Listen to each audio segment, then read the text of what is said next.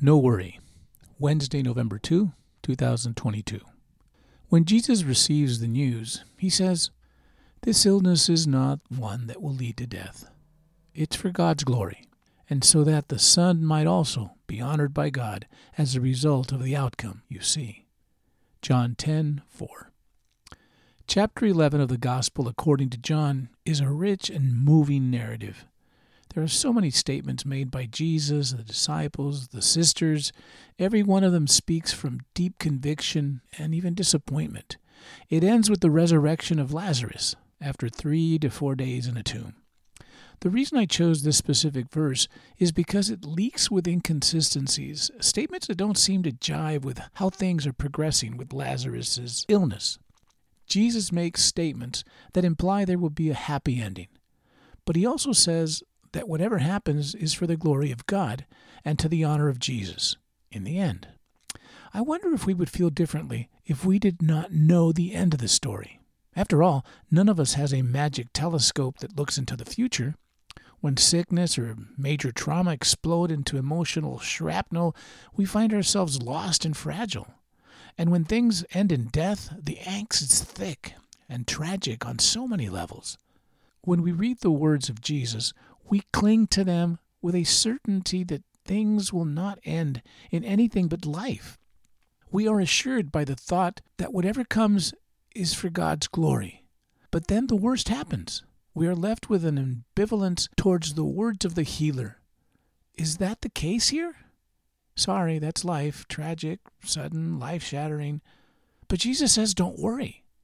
That's when the entourage of disciples arrive. When they get there, they are slapped in the face with death, two days buried, gone until the resurrection. So, how do we deal with the letdown? The in between, the hope and the heartbreak, the anticipation of glory, followed with a heaping scoop of gut wrenching despondency. Now what? Prayer sent up to heaven with faith of a certain healing come back with a knot in the throat and a sucker punch in the gut when the words are spoken. We did everything we could, but he's gone. We're sorry. But that's not God speaking. Remember, we do not know the future. We cannot pierce the dark veil of the unknown. Hope and faith are the comfort we are led to when we cling to the best, yet all we are left with is emptiness. How do we survive in the in between? Jesus says, Don't be afraid. It's not a death thing, it's a God moment. It's a praise and worship service for Jesus. My best reply when I find myself in those moments of death and disappointment in my life, I tell myself that God in Christ knows something that I don't know.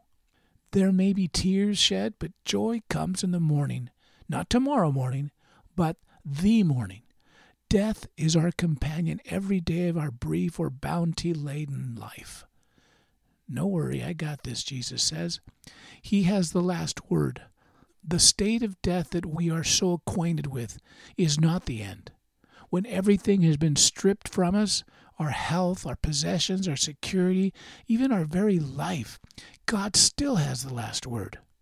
That's faith. Right now, the disciples are clueless.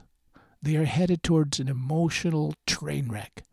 But when the fog lifts, God will pour out His glory on the small hamlet called Bethany they will see a future that many longed to see. But first comes the crushing darkness of disappointment. Don't give up. Not yet. To be continued. Abba, forgive me, Lord, for my short sightedness. You have my life in your hands. I have no reason to fear. In Jesus' name, amen.